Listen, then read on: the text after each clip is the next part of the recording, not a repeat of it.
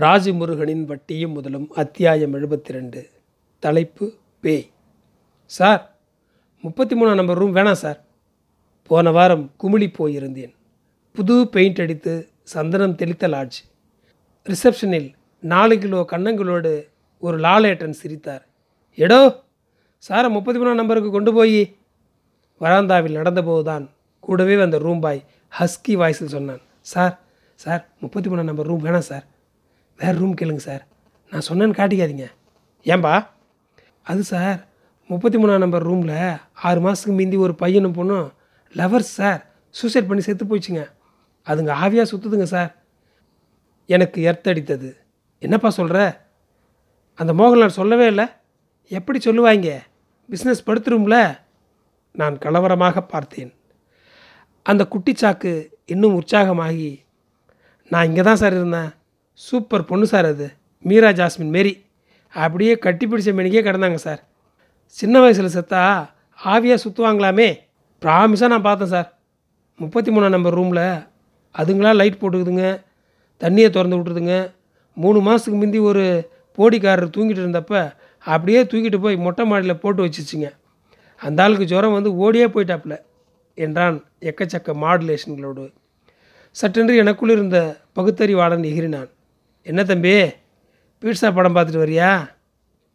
ஆவி கீவியெல்லாம் நிறைய பார்த்துட்டோம். நீ கதவை திறந்துவிட்டு போய் ஒரு லெமன் டீ சொல்லுப்பா என சிரித்தேன். அவன் மார்க்கமாக பார்த்தபடி ரூமை திறந்து விட்டு விட்டு போனான். உள்ளே நுழைந்து குளிக்க பாத்ரூமுக்குள் போன சில நொடிகளிலேயே பயம் கவ்வ ஆரம்பித்து விட்டது. கட்டி பிடிச்ச மெனிக்கே கிடந்தாங்க சார்.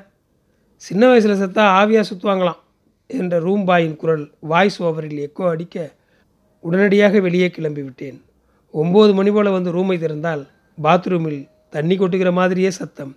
ஜன்னலில் யாரோ நிற்கிற மாதிரி பிரமை. கண்களை மூடிக்கொண்டு கட்டிலில் விழுந்தேன். அதே அறை அதே இடம்.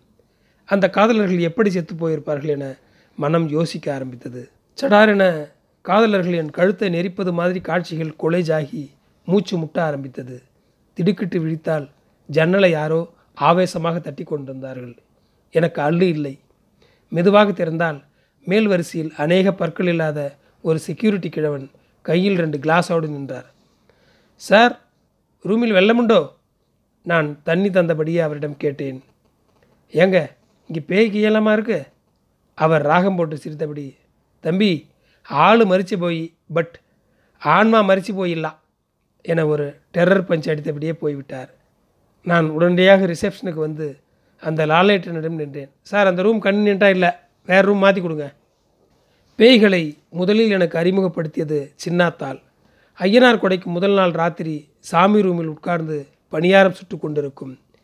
வெள்ளை புடவை ஒத்தருவாய் பொட்டு வெத்தலை வாயோடு ஒரு கழித்த கதவு வழியே ஆத்தாவை பார்க்கும்போதே ஜெகன்மோகினி பார்ட் டூ தான் பணியாரம் சுட்டுக்கொண்டே கையை காற்றில் வீசி வீசி ஏய் இந்தா காட்டு சிரிக்கி தள்ளிப்போ. பணியாரத்தில் கையை வைக்காத கம்மநாட்டி சொன்னால் கேட்க மாட்டேன். என அதுவாக பேசி கொண்டிருக்கும். திடீரென்று ஆக்ரோஷமாகி எண்ணெய் எடுத்து ஊற்றிடுவேன் சாமிக்கு வச்சுக்கிட்டு வைக்கிறேன்.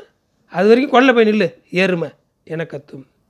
ஆற்று பேசுகிறாக என பெரியம்மா கேட்டால் இந்தா கீழே தெரு புஷ்பம். ஆற்றுல விழுந்து அட்பாசில் செத்து போனால பணியாரத்துக்கு வந்து வந்து நிற்கிறா எப்படி கெஞ்சிரா பாரு. போடி முத்தத்துக்குண்ணா என சீரியஸாக சொல்லும். இதை கேட்கும்போதே எங்களுக்கு திகிலடிக்கும். சாமிக்கு படைத்து விட்டு மறக்காமல் கொஞ்சம் பணியாரங்களை கொண்டு போய் கொல்லையில் புஷ்பத்துக்கு வைத்துவிட்டு சாப்பிட்டு சீக்கிரம் கிளம்பு முண்டை என அதட்டிவிட்டு தான் வரும். ஆத்தா சீரியஸாக புஷ்பம் பேயா வருதா என்ன? என கேட்டால் பார்க்காமலா சொல்கிறேன் குதிரை குதிரை ஆசையை வச்சுக்கிட்டு பொசுக்குன்னு போயிட்டா. அதான் ஆவியாக வந்து தெருவையே கொல்லிக்கிட்டு நாம் சொன்னால் கேட்டுக்குவா நாளைக்கு கார்த்திகைக்கு வருவா பாரு என டெரர் ஏற்றும் அப்போது முபாரக் அலி வீட்டில்தான் டிவியும் டெக்கும் இருந்தது. தெருவுக்கே அதுதான் டூரிங் டாக்கிஸ். ஒரு படத்துக்கு ஐம்பது காசு டிக்கெட் அந்த ஒரு நிமிடம் விதி என ஓடிக்கொண்டிருந்த தியேட்டரில் ஒரு நாள் மைடியர் லிசா போட்டார்கள். பயங்கரமான படம்ரா என பில்டப் பண்ணி போட்டான் முபாரக். படம் முடிந்து ஒரு பயமும் இல்லையே என தில்லு காட்டிவிட்டு வந்து படுத்து விட்டோம். கடுப்பான முபாரக் அலி அடுத்த நாள் எங்கேயோ போய் தேடி பிடித்து கொண்டு வந்து போட்டது ஈவில் டெட் பாதி படத்தில் வீரமணிக்கு டவுசர் நனைந்து விட்டது. சாமிநாதன் மயக்கம் போட தண்ணி கொடுத்து வீட்டுக்கு பற்றி விட்டார்கள்.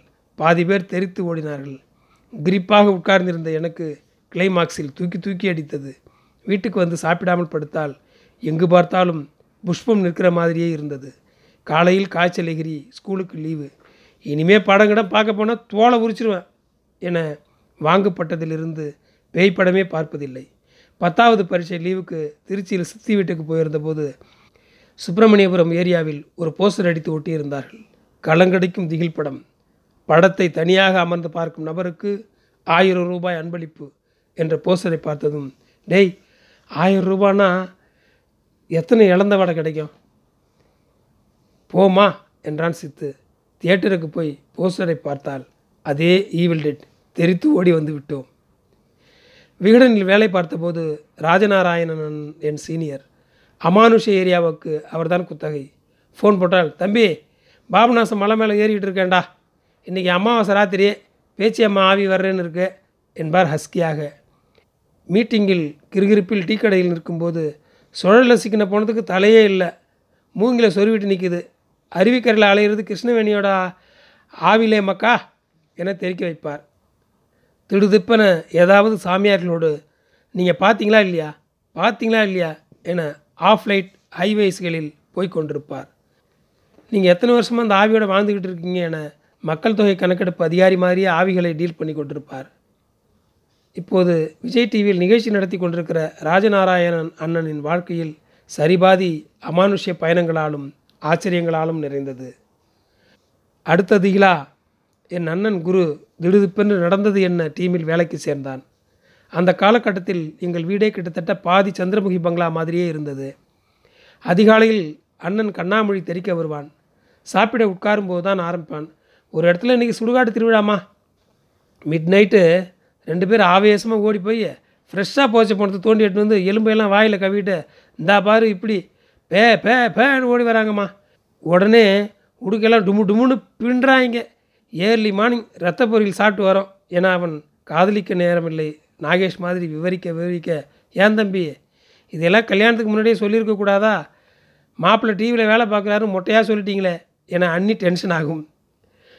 முக்கியமான விஷயமாக கால் பண்ணினால் ஃபோனை ஆன் பண்ணி அப்படியே வைத்திருப்பான். பின்னணியில் இப்போ வர்றது செத்துப்போன செங்கோடனோட ஆவி. எல்லாரும் கையில் கைத்தை இறுக்கமாக பிடிச்சிக்கங்க. சாம்பக்கருப்பா என பயங்கரமாக குரல் ஒழிக்கும் ஒரு நாள் சோகமாக வந்து நைட்டுக்குள்ளே ரத்தம் தோஞ்ச துணி. பன்னி வாள். சுடுகாட்டு சாம்பல். இதெல்லாம் கலெக்ட் பண்ணும்டா என்றான். ஏண்டா? ஒரு சாமியார் பெய காட்டுறேன்னு சவால் விடுறாரு.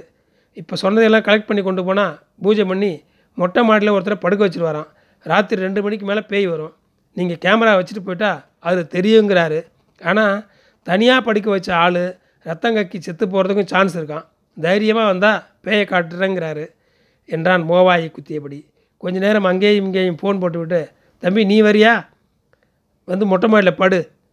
செம்ம அசைன்மெண்ட் என பகீர் ஆஃபர் வைத்தான். குரு இனிமேல் வீட்டுக்குள்ளே நீ தொழிலை கொண்டு வராத. இல்லைனா நீ வீட்டை காலி பண்ணிவிடு ஏதாவது மேன்ஷனுக்கு போயிரு. நம்ம வீடு ஒரு பூங்காவனம் என மூச்சை பிடித்து கொண்டு வசனம் பேசிவிட்டு எகிரி விட்டேன் அவ்வளவு பயங்கரங்கள் நிகழ்த்துவான். அப்புறம் வேலை மாறிவிட்டான். இப்போது பொன்மலரும் குகனும் கதை கேட்டால் இப்படித்தான் ஆரம்பிக்கிறான். ஒரு ஏரியாவில் ஒரு பேய் இருந்துச்சான் நமது பால்யங்களும் பேய் கதைகளால் தானே நடந்திருக்கிறது வெள்ளை புடவையில் திரியும் அக்கா பேய்கள் இளையூர் பாலத்தில் நின்று காலில்லாமல் தீப்பெட்டி கேட்கும் முண்டாசு பேய் லிஃப்ட் கேட்டு குரல் வலையை கடிக்கும் அப்பத்தா பேய் ஆத்தங்கரையில் ஆள் பிடிக்க காத்திருக்கும் செல்லாயி பேய் ஆகாசு வழி புளிய மரத்தில் தொங்கும் பேய்கள் என எத்தனை பேய்கள் நின்றன நம் பால்யத்தின் வழித்தடங்களில். மனித மனங்களின் குற்ற உணர்ச்சிகளுக்கு அச்சங்களுக்கும் நாம் கொடுக்கும் உருவமே பேய் என்கிறார் ஃப்ராய்டு. பேய்களும் கடவுள் மாதிரி தான் இருக்கிறதோ இல்லையோ? அதை பற்றிய பயம் மனிதனுக்கு இருந்து கொண்டே இருக்கும். எனக்கு ஒரு பேயை தெரியும். எப்போதும் பல பேரின் கண்ணெதிரே அலைந்து கொண்டே இருக்கிறது. அந்த பேய்க்கு பெயர் கூட இருக்கிறது. வறுமை என்றார் புதுமைப்பித்தன் எம் மூதாதையரின் ஆவி எனக்குள் இறங்கி இருக்கிறது. அது உனது அதிகாரத்தின் ரத்தம் குடித்தால்தான் மலையேறும் என்கிற ஆப்பிரிக்க கவிதை மனதில் ஆவியாகிறது. தருமபுரி பக்கம் கடாமுனீஸ்வரன் கோயில் என்ற இடம் இருக்கிறது. பத்து வருடங்களுக்கு முன்பு சத்யாவின் தங்கச்சிக்கு பேய் பிடித்த போது அங்குதான் அழைத்து போனார்கள். அவள் ஸ்கூலுக்கு போனபோது வழியில் ஒரு பையன் விபத்தில் இருந்து விட்டான். அதை அவள் பார்த்ததிலிருந்து அந்த பையனின் ஆவி அவளுக்குள் ஏறிவிட்டது. அவனைப் போலவே பேசுகிறாள். நள்ளிரவுகளில் எழுந்து அவனது வீட்டுக்கு போய்விடுகிறாள் அவன் செய்கிற மாதிரியே பல விஷயங்கள் பண்ணுகிறாள். எல்லோருக்கும் பயங்கர ஆச்சரியம். பயம். என்ன செய்வது என்றே தெரியாமல் பல இடங்களில் சுற்றியது சத்யா குடும்பம். அப்புறம்தான் காடாமுனீஸ்வரன் கோயிலுக்கு போனார்கள். அப்போது விவரம் தெரியாமல் நானும் உடன் சென்றிருந்தேன். பெண்களுக்கு பேய் ஓட்டும் இடம் அது. விதவிதமாக பாதிக்கப்பட்டு கதறியபடி வெறித்தபடி ஏதேதோ பினாத்தியபடி எத்தனை பெண்கள் பார்க்கும்போதே கொடுமையாக இருந்தது. பேய் பிடித்த பெண்களுக்கு பூஜை போட்டு தலைமுடியை வெட்டி அங்குள்ள புளிய மறித்தல் அடித்து ஏதோ இம்சை. மூணு நாளில் அந்த பேயை ஓட்டிடலாம் என்றார்கள். சத்யாவும் நானும் டென்ஷனாகி அன்றைக்கே அழைத்து வந்து விட்டோம். அதன் பிறகு ஐந்தாறு வருடங்கள் கழித்து தான் சத்யாவை பார்த்தேன். முதலில் எனக்கு தங்கச்சி ஞாபகம்தான் வந்தது. டீ கடையில் நின்று பேசி கொண்டிருந்தபோது டேய் தங்கச்சிக்கு எப்படிடா இருக்கு? அது என்னாச்சு? என்றேன். அவன் கடுப்பாக சிரித்தபடியே சொன்னான் டேய் ஆக்சிடென்ட் ஆனான்ல அந்த பையனை இவ்வளோ லவ் பண்ணியிருக்காங்கடா. அப்புறம் ஃபுல் டீட்டெயிலும் எடுத்துட்டான். லவ்வில் தான் இவன் இப்படி ஆகிட்டா. அப்புறம் சரி பண்ணியாச்சு பெங்களூரில் கட்டி கொடுத்துட்டோம். வரும்போது நண்பன் கேட்டான் இப்போ தெரியுதா? எது பேயின்னு? நன்றி.